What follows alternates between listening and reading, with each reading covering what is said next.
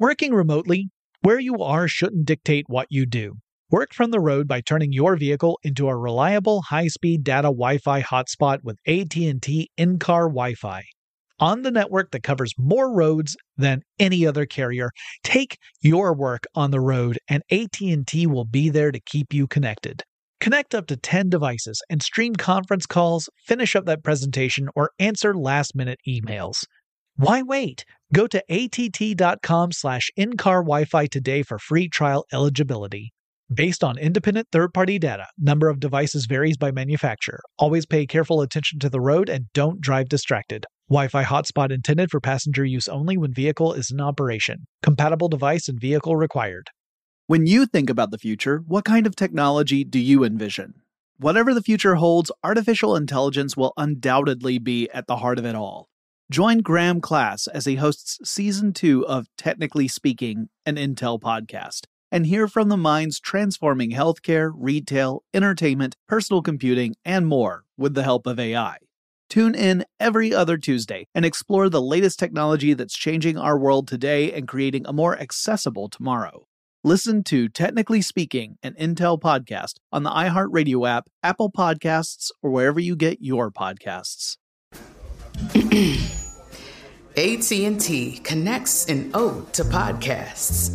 Connect the alarm. Change the podcast you stream. Connect the snooze. 10 more minutes to dream. Connect the shower. Lather up with the news. Sports talk, comedians, or movie reviews. Connect with that three hour philosophy show. Change the drive into work in traffic so slow. Connect the dishes to voices that glow. Thank you to the geniuses of spoken audio. Connect the stories. Change your perspective. Connecting changes everything. AT&T. I'm Katya Adler, host of The Global Story.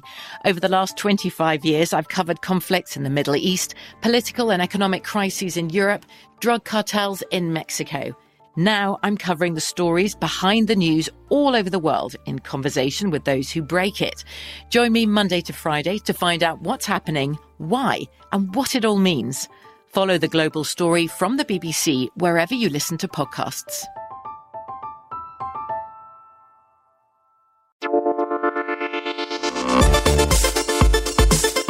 Welcome to Tech Stuff, a production from iHeartRadio.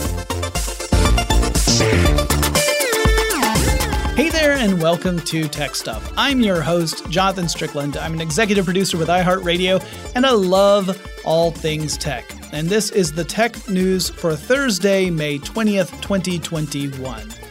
And we're going to concentrate a lot on Google for much of this episode. So last year, Google canceled its annual I/O event for developers because of the pandemic. This year, the company held a virtual event in which presenters appeared on camera in front of a small audience of Googlers at the Googleplex in Mountain View, California. So, we're going to go over some of the announcements from that event. And first up is Android 12. There were a lot of updates to Android's operating system that were announced, and it is now in public beta, but it will launch for realsies this fall. Some of the changes are to user interface, and they're largely cosmetic. For example, the color palette of the operating system is more customizable in Android 12, and you can set the OS so that it will choose a color palette sourced from whatever image you choose as your background wallpaper. So on my phone, I've got a picture of my doggy Tybalt as my wallpaper, and presumably, if I run Android 12 on my phone, then my notifications and stuff will have a color scheme that reflect the colors in that photo, which is kind of neat. There are tons of other updates besides the cosmetic, however.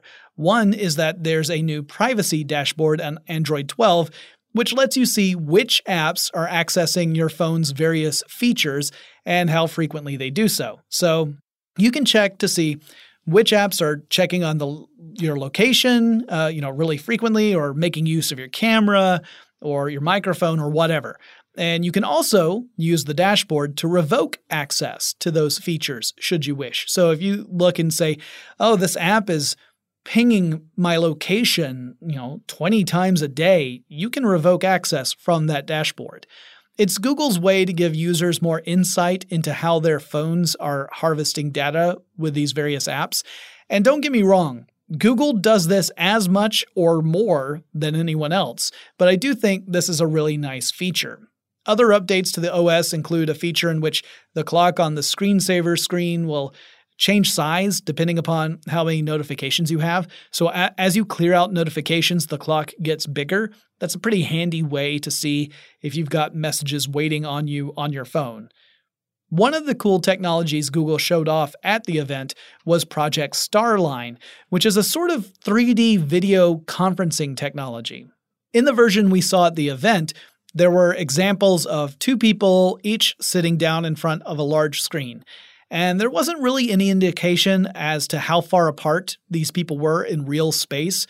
I mean, maybe they were across the country from each other, or maybe they were in different parts of the same building. But either way, the setup included depth sensing cameras that could capture light fields and then send that data over to the other screen while doing the same thing for the other side. So the effect was that the image you saw on screen appeared to have real depth to it, almost as if the person you're talking to on screen is actually sitting right in front of you in person, which is pretty nifty stuff all by itself. But what I found particularly fascinating is that Google developed a compression algorithm that can handle this kind of application in the first place.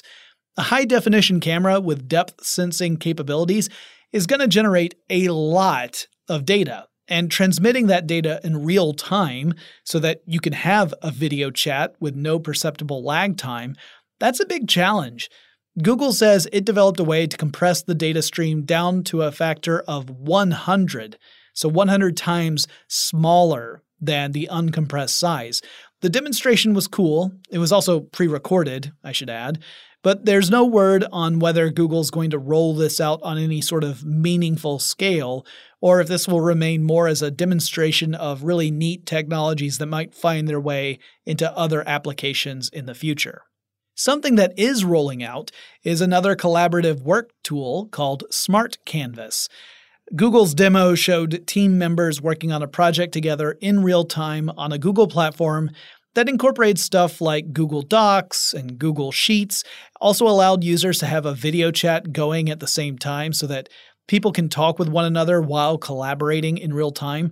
And the tool incorporates some of Google's AI features as well to, to help communicate clearly and avoid pitfalls. So the example they had in their video was using the, the word chairman in part of a presentation, and the AI suggests changing it to chairperson to avoid using a, a gender specific uh, noun. So that was one example they gave. Google isn't a stranger to creating collaborative tools. I still remember the old Google Wave product, which was interesting but somewhat confusing way back in the day, and that would allow multiple people to work in the same virtual workspace simultaneously. At the time, it was kind of hard to imagine use cases for Google Wave beyond how I was using it, which was to build out a rundown for live shows. But Smart Canvas has a more straightforward approach to collaboration that I think is pretty easy to understand. I wasn't super impressed with the interface when I saw it, but um, it was it was you know kind of stripped down. It wasn't like flashy or anything. So maybe simpler is better. I don't know. I'm also notoriously bad about using collaborative tools, so maybe I'm not the right one to comment on it.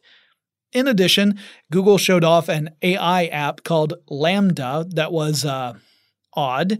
So, this AI uses things like voice recognition and natural language processing to interpret language, then it generates responses and makes it very conversational. And moreover, it can generate responses as if it were something else, as opposed to, you know, the Google Assistant, which is just this kind of ephemeral AI assistant. In the demos that Google showed off, they had LaMDA answering questions as if LaMDA were a paper airplane or the dwarf planet Pluto. And this makes me wonder if you had LaMDA pose as a chicken, would it finally explain why it crossed the road? Because a lot of people have been asking about that. It really was interesting to think of an app that could presumably put itself in the role of different things and then answer questions about it, including bits in which the AI would make the equivalent of small talk, only as if the AI were, you know, the dwarf planet Pluto or whatever. It was neat, and it really shows how far we've come with natural language processing and the ability to create AI programs that can seemingly converse fairly well. Though Google does say that this is far from perfect, it's a, still a pretty early build.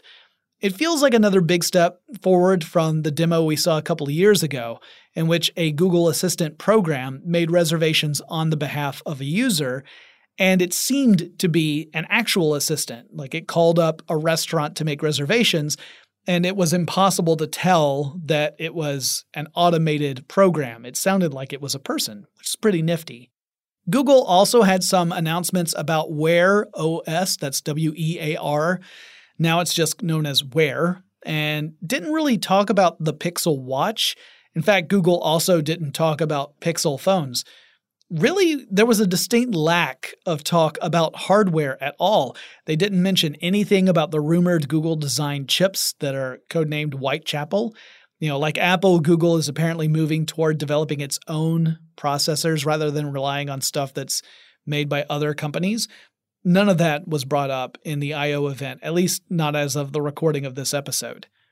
Other stuff Google showed off included phone apps that are better at working with different skin tones for stuff like white balance.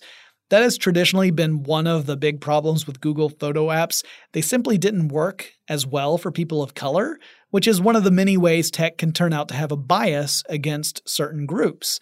And Google demonstrated a cool technology that could create an animation from two different photos of the same scene. So let's say you take a picture of someone who's standing in a, a, particular pose and they're standing in front of like a landmark of some sort. And then they make a different pose and you take a second photo. With this new feature, Google could create interpolative frames between those two photos and create a short animation moving from one pose to the other. It's kind of creepy in a way because Google is literally creating new images based off the input of the two reference frames and then joining them together. So it's creepy and cool at the same time. Kind of like most of my friends. And Google showed off updates to Maps, which will now include more relevant information as you move through areas. For example, the new maps will show you restaurants that happen to be open as you pass through town. So you're not getting a notification about, you know, Billy Bob's Best BBQ when Billy Bob's happens to be closed. That wouldn't do you much good. And maps will alert you when areas are getting busy and help you plan routes better. Maybe it's best to stay at the office for another 20 minutes, and that will end up saving you 45 minutes of sitting in traffic, for example. And there are some cool AR features in Google Maps that they showed off, like virtual signs that can pop up in your view that tell you where certain landmarks are in relation to where you are. Uh, oh, and it will also help drivers pick the most eco-friendly routes. You know, routes that will have fewer stops and starts to them, or fewer locations where, you know, you might have to brake suddenly or drive up a steep hill, which is kind of a neat feature. Uh, so it may not be the fastest route to your destination, but it would be, at least in theory, a route that would generate fewer carbon emissions because of the nature of the drive, which sounds kind of chill to me. Oh, and if you have a BMW, you might be able to unlock and start your car using your phone as a digital key. Android 12 will support digital key operations over UWB and NFC protocols, but so far BMW is the only automaker confirmed to offer compatible car models with this technology. It is another example of how smart devices are replacing various other things we typically use, from payments to car keys. But in non Google news, the cryptocurrency world has seen a dramatic drop in value over the last two weeks. Since May 12th, the overall market, which includes cryptocurrencies like Bitcoin and Ethereum, as well as Dogecoin, the joke that really got out of hand, and numerous others, the market has dropped in value to the tune of around $800 billion as I record this. Many cryptocurrencies are experiencing a brief climb in value as I record this episode, so it could be that we just saw a massive drop and now the market is recovering.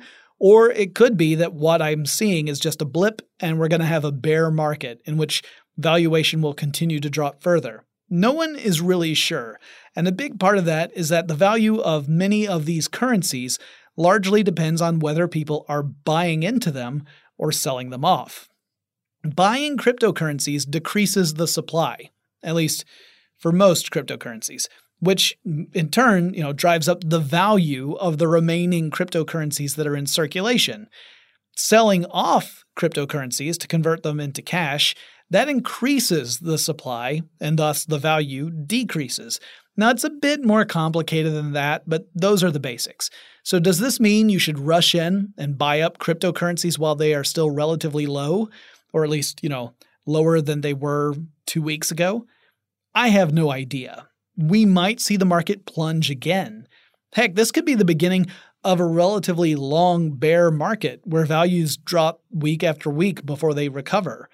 Or we might already be in another upswing. It's really hard to tell, and chances are anyone who is giving you hard and firm advice has a vested interest in the outcome. So if someone you know is stressing that, hey, now is the time to buy, a good follow up question for that person is how much money do you have wrapped up in cryptocurrency?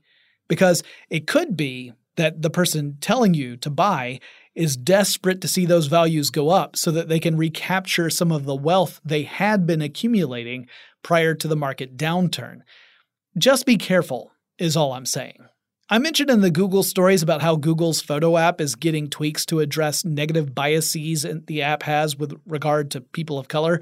Twitter is doing something similar. Twitter had been using a tool to autocrop photos uh, using AI to identify the subject of a photograph and then to crop the image so that it would better fit within Twitter feeds, particularly on mobile devices. But in use, it was shown to work best with pictures of white people, and it would crop those images fairly effectively. But it worked much less well for people who weren't white. Not great.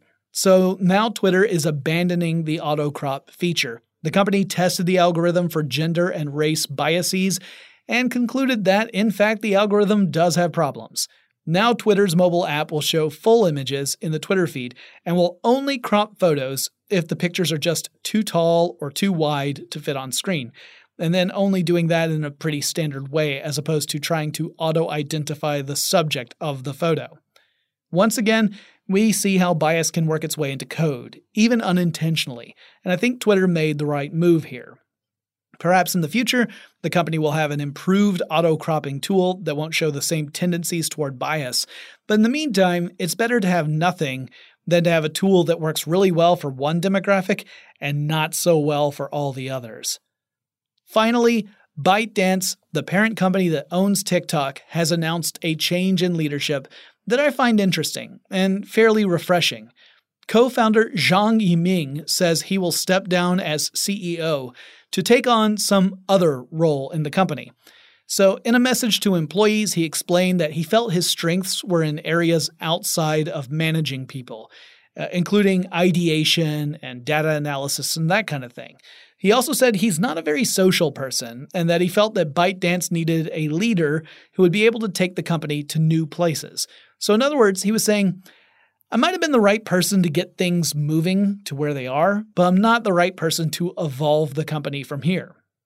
Co founder Liang Rubo will take over as CEO. And I've seen this sort of thing happen with a few companies here in the States. There are some entrepreneurs who absolutely love the experience of launching a new company and then having it grow to a certain point. But beyond that, they tend to lose interest. Their strengths lie in those early phases of getting a company off the ground and establishing a presence. But once these companies reach a certain scale, the entrepreneurs find it less interesting or outside of their wheelhouse of skills, and so they look for ways to move into other roles. And I think that's a healthy thing. Not everyone is made to grow into these leadership positions while the company itself is also scaling up. And a transparent transition of leadership tends to be a sign of a healthy company, as opposed to some of the revolving door situations we've seen with companies in the past. Analysts don't expect this change in leadership to have massive consequences for daily operations of either ByteDance or TikTok. And that's it. That's the tech news for Thursday, May 20th, 2021. I hope all of you are well. If you have any suggestions for topics I should cover in tech stuff, reach out to me on Twitter. The handle for the show is TechStuffHSW. And I'll talk to you again really soon.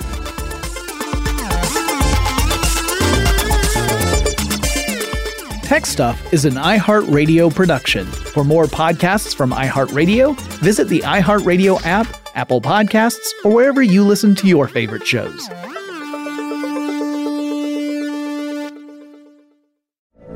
From BBC Radio 4, Britain's biggest paranormal podcast is going on a road trip. I thought in that moment, oh my God, we've summoned something from this board. This is Uncanny USA. He says, Somebody's in the house, and I screamed. Listen to Uncanny USA wherever you get your BBC podcasts, if you dare.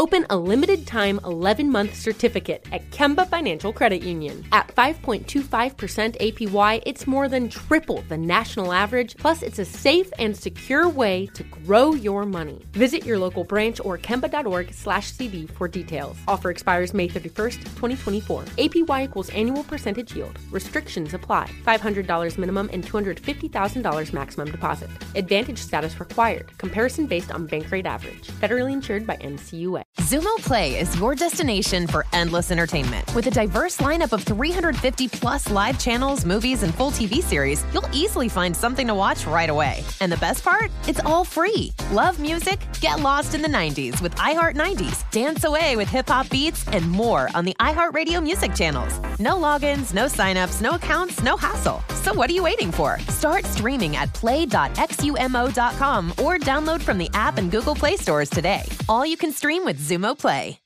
This is Malcolm Gladwell from Revisionist History. eBay Motors is here for the ride. With some elbow grease, fresh installs, and a whole lot of love, you transformed 100,000 miles and a body full of rust into a drive that's all your own. Brake kits, LED headlights, whatever you need, eBay Motors has it. And with eBay Guaranteed Fit, it's guaranteed to fit your ride the first time, every time, or your money back. Plus, at these prices, you're burning rubber, not cash. Keep your ride or die alive at ebaymotors.com. Eligible items only, exclusions apply.